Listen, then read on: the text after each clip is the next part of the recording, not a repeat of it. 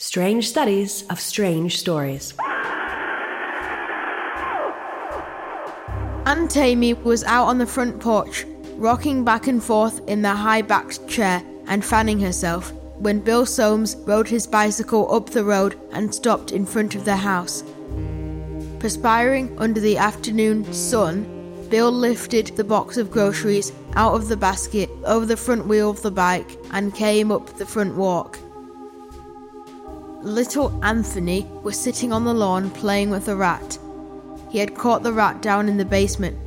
He had made it think that it smelled cheese, the most rich smelling and crumbly delicious cheese a rat had ever thought it smelled, and it came out of its hole. And now Anthony had a hold of it with his mind and was making it do tricks. When the rat saw Bill Soames coming, it tried to run, but Anthony thought at it and it turned a flip flop on the grass and lay trembling, its eyes gleaming in small black terror. I'm certainly terrified right now.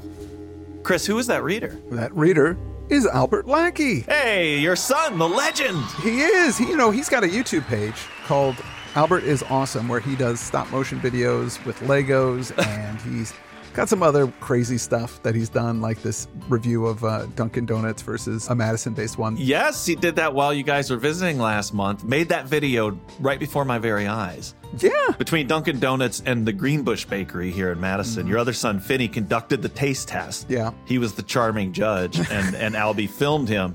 And at the end of the video that he cut together, Greenbush Bakery won, and it ended with the Dunkin' Donuts bag getting kicked in slow motion with this loud explosion sound. It was incredible. A big explosion, like I like my movies to end. Oh, what, yeah. what are their ages? Albert's 11 and Finian's 9. I think it's important to mention these things so we can reassure our listeners that there are good kids out there before we veer into the frightening children of today's story. And I believe stories will be doing most of the month. You're joining us here at Strange Studies of Strange Stories. I'm Chad Pfeiffer. And I'm Chris Lackey. Today's story is called It's a Good Life, and it's by Jerome Bixby. This is our one year anniversary of the new show when we officially switched the name to Strange oh, Studies wow. of Strange Stories from the H.P. Lovecraft Literary Podcast. It was July. We kicked it off last year with The Monsters Are Due on Maple Street. So it seemed like a good time to revisit The Twilight Zone Hmm. And this story was adapted for that show in 1961. It was the eighth episode of the third season. And it's one of the more famous episodes of the original series. A, a yes. really faithful adaptation of this story with some very interesting differences, which we'll touch on as we go. Uh, a very young Cloris Leachman is in that episode. All right. So young that we were debating whether it was her or not, but it is. Billy Mumy plays the child, and some may know that actor. He played Will Robinson from Lost in Space. Right. Uh, it's a great bit of television. And this is the story it's based on, which turns out to also be a fantastic piece of writing. What do we know about this author, Jerome Bixby? This is our first time covering his work. Drexel Jerome Lewis Bixby, four names, was born in Los Angeles in 1923. Somebody was actually born in Los Angeles? They're out there. In fact, I think it was just within the last five years or last decade that it has finally tipped over 50% of Californians that are native there, finally. Oh, wow. But that tells you how odd that is. Yeah. Most people are from somewhere else. Now, I couldn't find much about his early life, just when he started working, which was as an editor for Jungle Stories and Action Stories in 1949, and then he did Planet Stories in 1950. I sense a theme here. He then moved on to Punching Stories and Dog Stories. short-lived stint when they merged as dog punching stories. Oh no. Very short-lived. He's best known as a writer on the original series of Star Trek. He wrote one of my all-time favorite episodes, Mirror Mirror. That's with the evil Kirk, right? Well, no. You're thinking of Enemy Within. There oh. this has got evil Spock. This is where they go good Kirk, good McCoy, uh-huh. good Uhura, and good Scotty get transported to the mirror universe where the Federation isn't the Federation. It's it's this evil fascist. Uh-huh. You know, control like and everybody's stabbing each other in the back. It's really like a pirate ship more than it is the Federation ship. Okay. And it's just some great performances. Nichelle Nichols like knocks it out of the park. That's like one of the best ones with her in there. It's classic. It's great. Does Spock have a goatee? Is that how we he know? He does. Okay. That is correct. Yes. But in the other one, Kirk has eyeliner. That's how you know it's he, evil Kirk. He does. Yes, right. that's right. He also wrote Fantastic Voyage, which is another sci-fi classic, and that movie was released in 1966. And then he had kind of a bit of a gulf for a while. The last thing that he worked on was a movie called Man from Earth, which was released in 2007. Wow, pretty recent. Well, I was wondering earlier what kind of title might be published in Planet Stories, and I guess that's it Man from Earth. now, Bixby was working on this story in the 1960s, but finally finished it on his deathbed in oh, April wow. of 1998. And the movie is super low budget. Well, that's really cool. Speaking of independent films, he wrote the script for It! exclamation point, The Terror from Beyond Space, independently produced in 1958. Mm. And that movie I've heard of because it inspired Dan O'Bannon's script for Alien. Oh, Apparently it has yes. some of the same elements. Well, this story was originally written in 1953, then adapted for The Twilight Zone, and then again later adapted for Twilight Zone the movie in 1983, and then finally in The Simpsons in 1991, Treehouse of Terror 2 which is how a lot of people know it actually. Mm. I, I, watched the original Twilight Zone episode from 61 over the weekend with Heather, and man, it still really works as effective horror. It's very mm. tense. I recommend it. This story was selected by the Science Fiction Writers of America for the Science Fiction Hall of Fame Volume 1 as one of the 20 best short stories in science fiction published prior to the Nebula Award. We've mentioned this collection before because we've also covered Mimsy Were the Borogoves on mm-hmm. this show and Arena by Fredric Brown. And then on HP Podcraft, we did Nightfall by Asimov and Fondly Fahrenheit by Alfred Bester. So all oh. top notch stories. This is in very esteemed company. Let's dive into it. Our story begins with a man, Bill Soames, delivering groceries to a house. And he could see little Anthony playing with a rat using some kind of mind control and maybe telekinesis. Bill is terrified of this kid and just recites multiplication to himself, and this keeps Anthony from reading his mind and knowing that he's terrified of this kid. This is a cool element of the story that's not really in the adaptation. This idea of having to force yourself to think of something mundane because an entity is reading your thoughts. That comes up a lot in fiction. I was thinking of Stephen King's It, might even be in the Tommyknockers and um, A Wrinkle in Time. This happens. So I looked it up to see what the trope might be called, and TV Tropes calls it psychic static, mm. which I think is a pretty good name for it. Anyway, Bill Soames is delivering groceries and trying to think his, keep his thoughts boring. Um, mm. because Anthony can read minds. He's also controlling this terrified animal, so we we just don't know what the scope of his powers are yet, but no. they're mighty. We find out that sometimes Anthony isn't all bad. That is, if he liked you, he might try and help you in his way, and that could be pretty horrible. And if he didn't like you, well, that could be worse. There's a lot of vague danger in the story, which really, I think, adds to the horror of it because you don't know exactly what Anthony is doing. I mean, we give a few examples in the story, but there's lots of just implied horrible things that have happened in the past. In the TV adaptation for Twilight Zone, it starts very much the same way, Bill pedaling up. But the kid, Anthony, says, I made a gopher with three heads. Look and you only see him holding the tail. You don't see the actual animal. Mm. You just get Bill's reaction to it. Then Anthony kills the animal and he has reaction to that. I know it's a trope in and of itself for me to say not showing things is more effective, but in this case, it really is. It is. It's so creepy. That comes through in the story as well. He's mind controlling this rat. There's also this idea that a lot of things going wrong, they come from him trying to help. In, in, the TV adaptation, he's a little more malevolent. And I really love this idea that it's somebody trying to be helpful, but without a full understanding of the world or the effects of his actions. And the examples that it gives, but doesn't specify, it says he might take a notion to do something about it, like curing your wife's sick headaches or your kid's mumps, or getting your old milk cow back on schedule, or fixing the privy. And we know those things are all referenced because they went horribly wrong somehow. So, yeah. like, what happened? Yeah. Did he like remove the wife's head in order to stop the oh, headaches? God. I think it's things like that. We, but yeah. we don't know. And of course, that's the great thing about it is that it allows you to do the work and mm-hmm. come up with mm-hmm. really messed up things. Which I did. You did. Now, Bill is delivering the groceries to Miss Amy Fremont. That's Anthony's aunt. Bill says hi to her, and she says, Oh, it's a hot day, and this flips Bill out and he violently shakes his head no, no, over and over again. And he tells her, Oh, don't say that, Miss Amy. It's fine, just fine. A real good day. And it's hard reading this story and not thinking about the Twilight Zone episode in the movie and the TV episode, everybody's just so manic and freaking out trying to keep this kid happy. And they really play the heat too. Everybody's just so sweaty on top of being desperate. There's one way in which having seen the episode first actually makes the story better though. And and let's talk about that at the end. Oh, okay. Aunt Amy isn't quite right anymore. Otherwise she wouldn't be complaining about the heat says about a year ago, Anthony had gotten mad at her because she told him he shouldn't have turned the cat into a cat rug. And although he had always obeyed her more than anyone else, which was hardly at all, this time he'd snapped at her with his mind. And that had been the end of Amy Fremont's bright eyes and the end of Amy Fremont as everyone had known her. So, what happened to her? They don't mean that she's blind. She doesn't seem to be blind in the story. Are her eyes gone? Or is it just that the fire in her soul has been diminished? It feels like she got lobotomized. Like that's right. what it seems like. Her personality yeah. changed. She got more placid and kind of thoughtless. I don't know, yeah. but there is something like that in the 80s one where his sister talks too much, so he removed her mouth. Yeah. Which is pretty disturbing, yeah. It says here someday Anthony might undo what he'd done to Aunt Amy. Anthony's mom and pop hoped he would when he was older and maybe sorry, if it was possible, that is, because Aunt Amy had changed a lot. And besides, now Anthony wouldn't obey anyone. At this point in the story, we see that Anthony is making the rat eat itself. Kind of mentally ordering it to do it. It had already devoured its tail, it says, or at least chewed it off, for Anthony had made it bite faster than it could swallow, and little pink and red furry pieces lay around it on the green grass. Now the rat was having trouble reaching its hindquarters. Ugh. Some very visceral horror. Again, not on not in the adaptation. It's a yeah. level of cruelty that's couldn't have been de- depicted on television. Certainly not in 1961 it's cool in the story because they are vague about so many things, but then they do get specific in a couple instances yeah. so that you're able to kind of work in that milieu. That's important because it tells you Anthony's doing this and he doesn't find it odd or cruel. Mm, no. So that gives you a sense of where we are in terms of what he might do. It's this is really frightening. now, strangely, Amy calls out Bill's mumbling to himself, saying, Oh, you don't have to mumble. Don't worry. Anthony won't hurt you. He likes you. And Anthony looked across the lawn at the grocery man, a bright, wet purple gaze.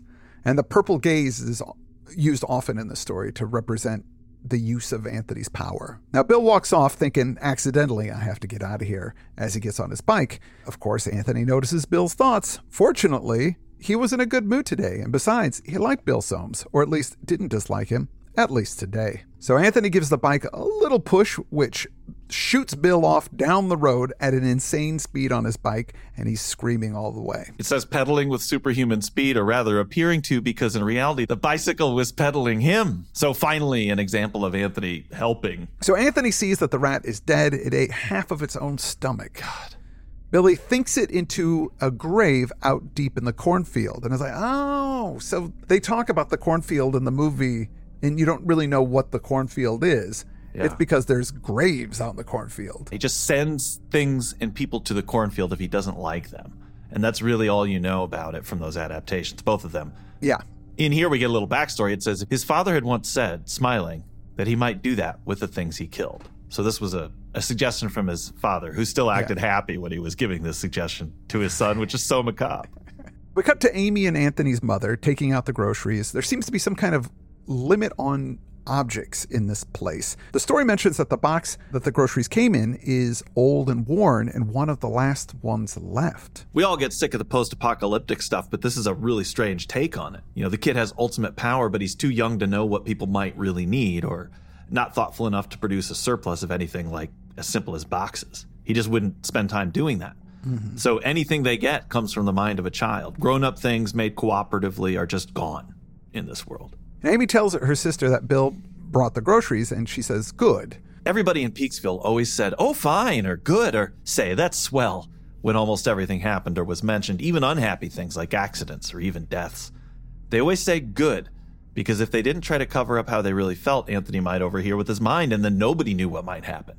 Like the time Mrs. Kent's husband, Sam, had come walking back from the graveyard because Anthony liked Mrs. Kent and had heard her mourning Oof, what a horror show. And man, I'm just surprised anybody's still around. That left me wondering so that was a zombie that is yeah. being referenced there. Yeah. The dead Mr. Kent came home. Does the zombie just live with Mrs. Kent now? I don't know. Is there just a zombie around that they have to accept as a friend and neighbor? I don't know. oh, they no. don't go into details about it. Amy reminds mom that it's television night Amy fans herself and says she wishes it wasn't so hot, and then mom just yells at her, Don't wish for anything. Mom tries to save it by saying, Oh, the weather's fine, and then Amy quickly agrees. It's a wonderful day. I wouldn't want to change it for the world. They begin discussing Dan Hollis's surprise birthday party as it is going to be part of TV night. They're trying to get on with their lives in some fashion within these insane circumstances. Yeah. You know, I would be so frozen with indecision about everything What's going to make this omnipotent kid mad? There's like a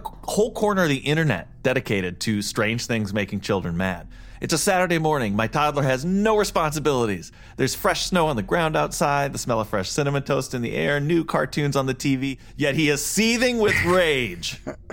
and it's always because of something crazy. The placemat was blue, or he couldn't hold yeah. the jar of pickles for more than five minutes. And now yeah. he's furious. Yeah. And this is who is in power.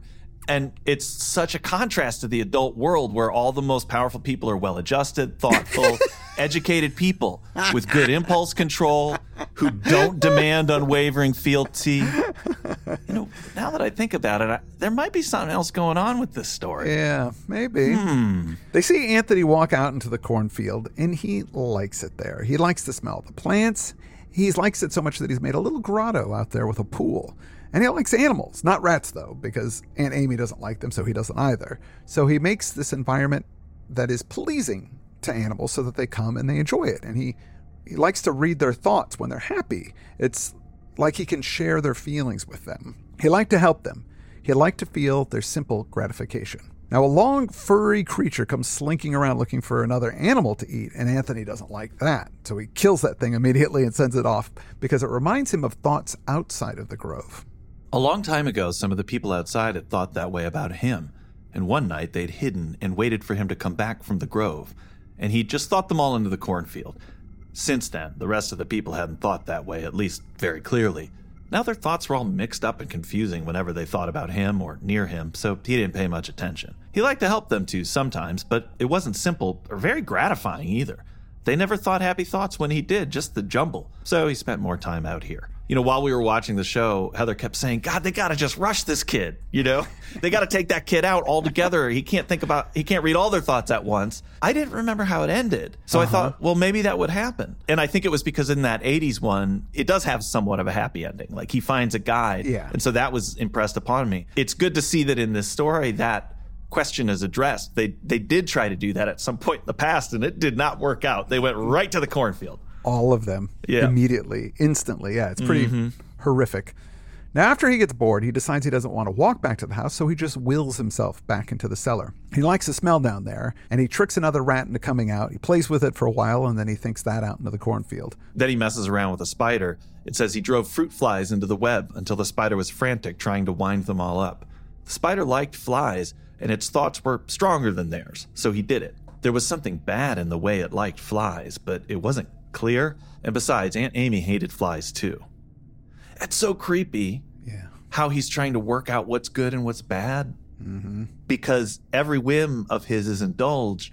So he has no idea what he should or shouldn't be doing. Per some of our recent discussions, here's where something like a religion might come in handy. You know, maybe maybe Dr. Moreau was on to something.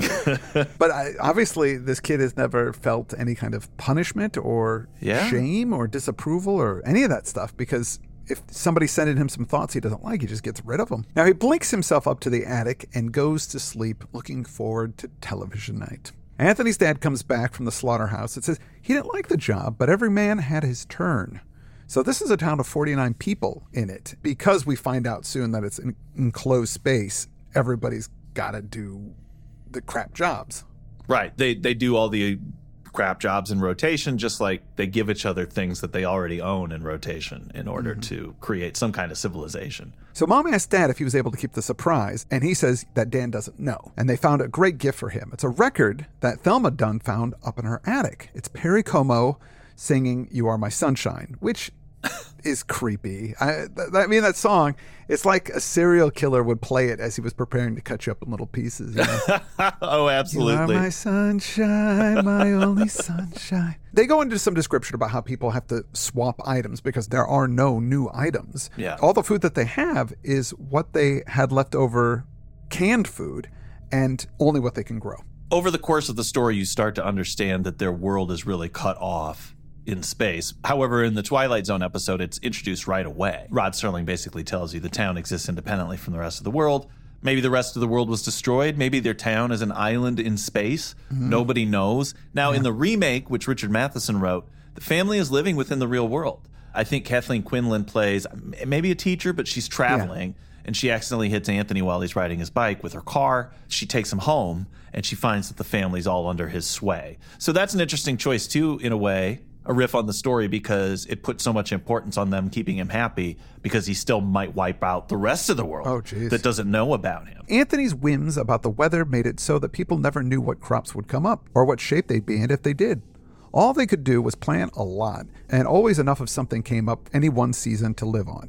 Just once, there had been a grain surplus. Tons of it had been hauled to the edge of Peaksville and dumped off into the nothingness. Otherwise, nobody could have breathed when it started to spoil. So there's this void around the whole village, this yeah. kind of nothingness. And that's why at the top of the story, when they talked about the hot sun, the word sun is put in quotes so it might not even really be the sun. Oh man. Yeah, I do I do like this aspect of it a lot. It's rad. The story is awesome. So this record is going to be a real surprise to Dan because it was found in an attic and he doesn't even know it exists. Amy remarks that it will be sad when they run out of new things and everyone tries to cover up what she just said and Amy mm-hmm. realizes what she's done.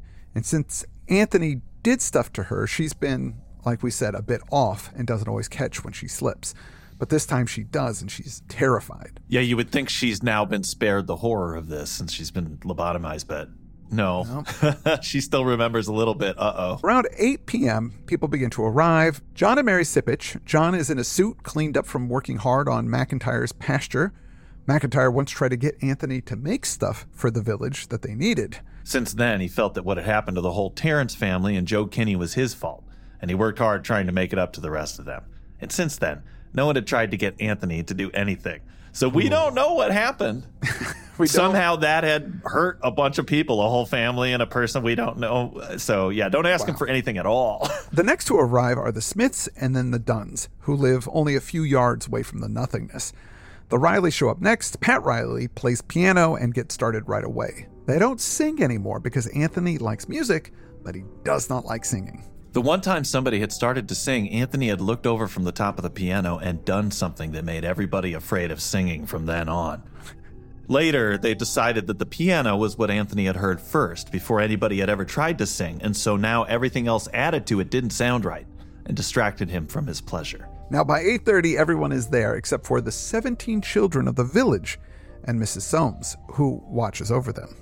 The children of Peaksville were never, never allowed near the Fremont house, not since little Fred Smith had tried to play with Anthony on a dare. The younger children weren't even told about Anthony. The others had mostly forgotten about him or were told that he was a nice, nice goblin, but they must never go near him. Mm. I thought, man, you better hope he likes being called a goblin. but there is some sort of normal world on, on the edges. They're trying to keep the kids away from this. Now, Dan and Ethel Hollis come later, since it's a surprise party for Dan. He is surprised and seems really happy about the whole thing. He gets a few gifts from people and is brought to tears by this Perry Como record. By receiving it. But yes. Perry Como's a singer, so he's not putting it on the record player. He also gets a pipe as one of his gifts, and it mentions that tobacco is really hard to get in the village. They try to grow it once, but it's tricky, so they only have this small stash around. Same with booze. It's running out. They're trying to distill their own, but it's not working out great. They only have a few bottles of the good stuff, and Dan is actually sampling the supply a little hard since it's his birthday. Mm-hmm. Dan asks if they could put on the record just the first bit with no singing, but people shut that down real fast because they're like, we don't know exactly when the singing starts. So, no. After dinner, they chat a little bit before television. It says Anthony liked television night he had done only two or three awful things on television night in the whole past year. Oh, God. Mom puts some brandy on the table. Again, not much alcohol left. But what is left, Dan drinks, and he's not one of these obvious drunks, so nobody notices that he's had too much until it's too late. Yeah. Dan drops the record. It falls, but it doesn't break. And he says, Oh, Christ. And then everybody just stops. Pat stops uh, playing the piano. Dead silent. Dad tells Pat, Keep playing, keep playing. And Dan says, Christ again. I can't even play my record? And then he throws his glass of brandy against the wall. Sipich tells Dan to cut it out. Pat keeps playing, plays louder, hoping that it's going to drown all this out, but of course, it wouldn't stop Anthony from hearing it. Dan tells Pat, Don't play that song, play Happy Birthday. The Dan starts singing, Happy Birthday to me, Happy Birthday. Play it, play it. Pat keeps playing the song Anthony likes because he's terrified. Uh-huh. Dan looks at mom and dad and says, you had him. Tears gleamed on his cheeks as the candlelight caught them. You had to go and have him. And then it finally happens. Anthony came into the room. Pat stopped playing. He froze. Everybody froze. The breeze rippled the curtains. Ethel Hollis couldn't even try to scream. She had fainted. Dan's voice faltered into silence. His eyes widened. He put both hands out in front of him, the empty glass in one, the record in the other. He hiccuped and said, No. Bad man, Anthony said, and thought Dan Hollis into something like nothing anyone would have believed possible. Then he thought the thing into a grave deep, deep in the cornfield. The glass and the record thumped on the rug. Neither broke. Anthony's purple gaze went around the room. Some of the people began mumbling. They all tried to smile. The sound of mumbling filled the room. Oh, it's a very good thing, said John Sipich. A good thing, said Anthony's father, smiling.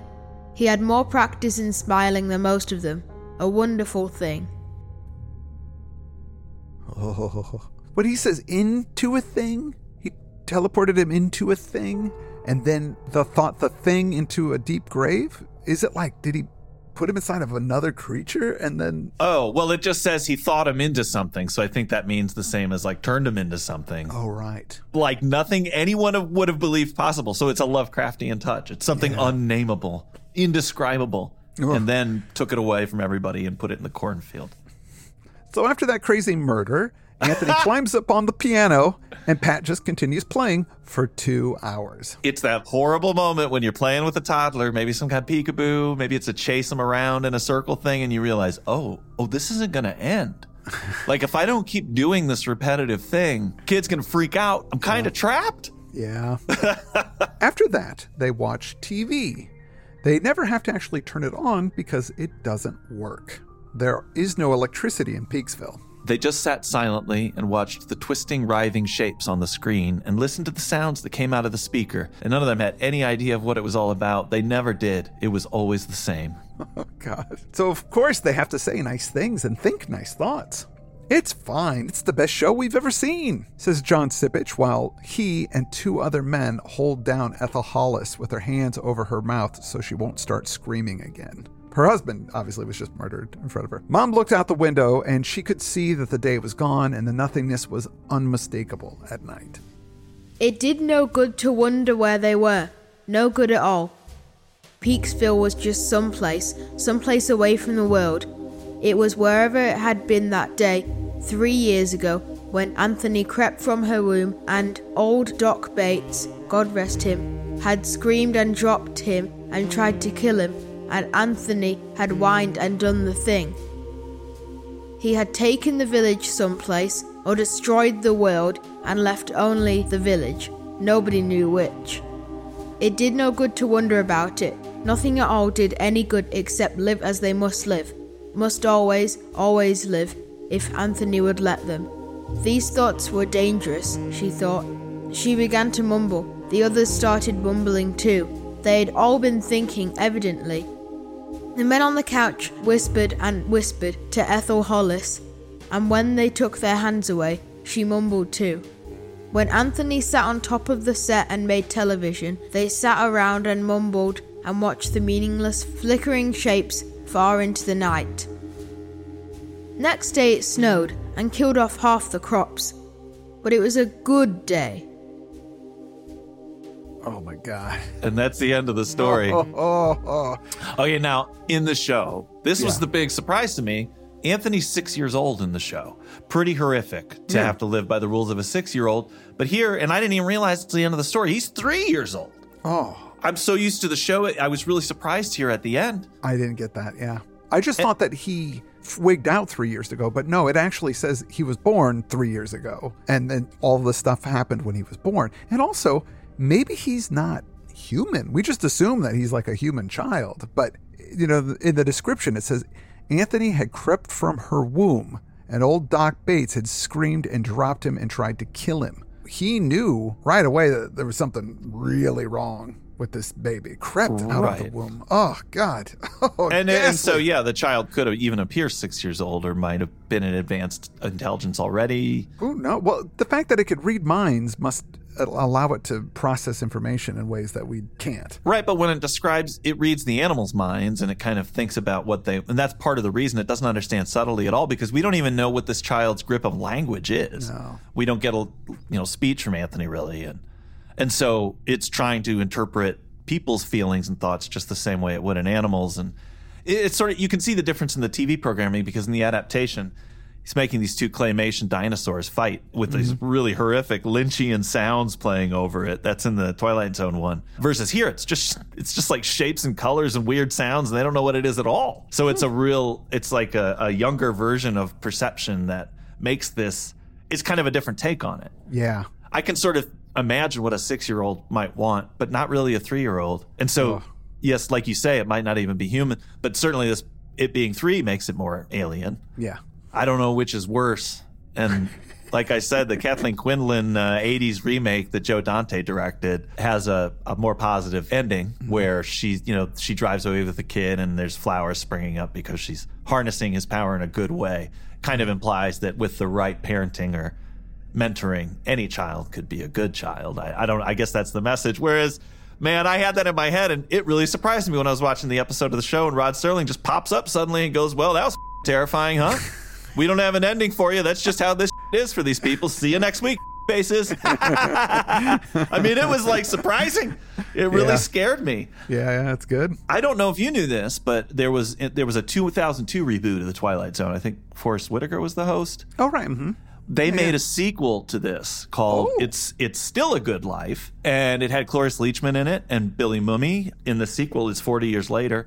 Anthony's still in power but he's an adult and he has a daughter, and she starts bringing things back from the cornfield. Oh, wow. She's got hmm. her own powers. So it might be something to check out. I wasn't aware of that till I was Wikipediaing this, if nice. that's a verb. Well, I mean, we've talked this story up. It's great highly recommend tracking it down and giving it a read. Yeah, it's my favorite kind of short story. I, I, sat out on the back patio. It was a nice summer day and read this and just felt like I was a kid again. It, it just made me so happy to read this. I think it's an excellent example of a strange story. Yeah. Where they introduce this element and it's a, it's a scary, self contained monster in the house kind of thing all on its own. But it does make you say, oh, wow, in the real world, we are captive to some pretty insane people who were indulged when they were children and don't have an idea of what's good for us or not. And uh-huh. so, yeah, even when they're trying to help, can make things worse. It's just really hits. I want to thank my son Albert Lackey for doing the reading here. Very good work, son. It's super cool that he's on the show. I love it. Yeah, who would have thought when we started the show that I would have a child that would be on the show. you were getting sick of dealing with Andrew Leman, I remember, and said, "You know what? I'm going to make my own. I'm going to make my own reader that I can control." and it's finally manifested. The plan is working out. I play the long game. All just despite Leman. You know, I also want to thank our stakers. They make these free shows possible. And I'm going to start by thanking the king of all the snakes. I want to thank Crypto Cryptographer. I want to thank Alistair Brooks. Hey, the twins, thank you. I want to thank Andy Boss Coffee Garcia. Angelina Brown, thank you. Evan, thank you so much. Eric Gordon, thank you very much. I would like to thank Dr. Eric S. Vallone. And lastly, I'd like to thank Ben A. Thank you for making these free shows possible. We're going to be back next week with Miriam by Truman Capote. I believe this is another frightening child story. I haven't read it yet. That's all we've got. I'm Chad Fifer. I'm Chris Lackey, and you've been listening to Strange Studies of Strange Stories at strangestudies.com and Patreon. Strange Studies of Strange Stories.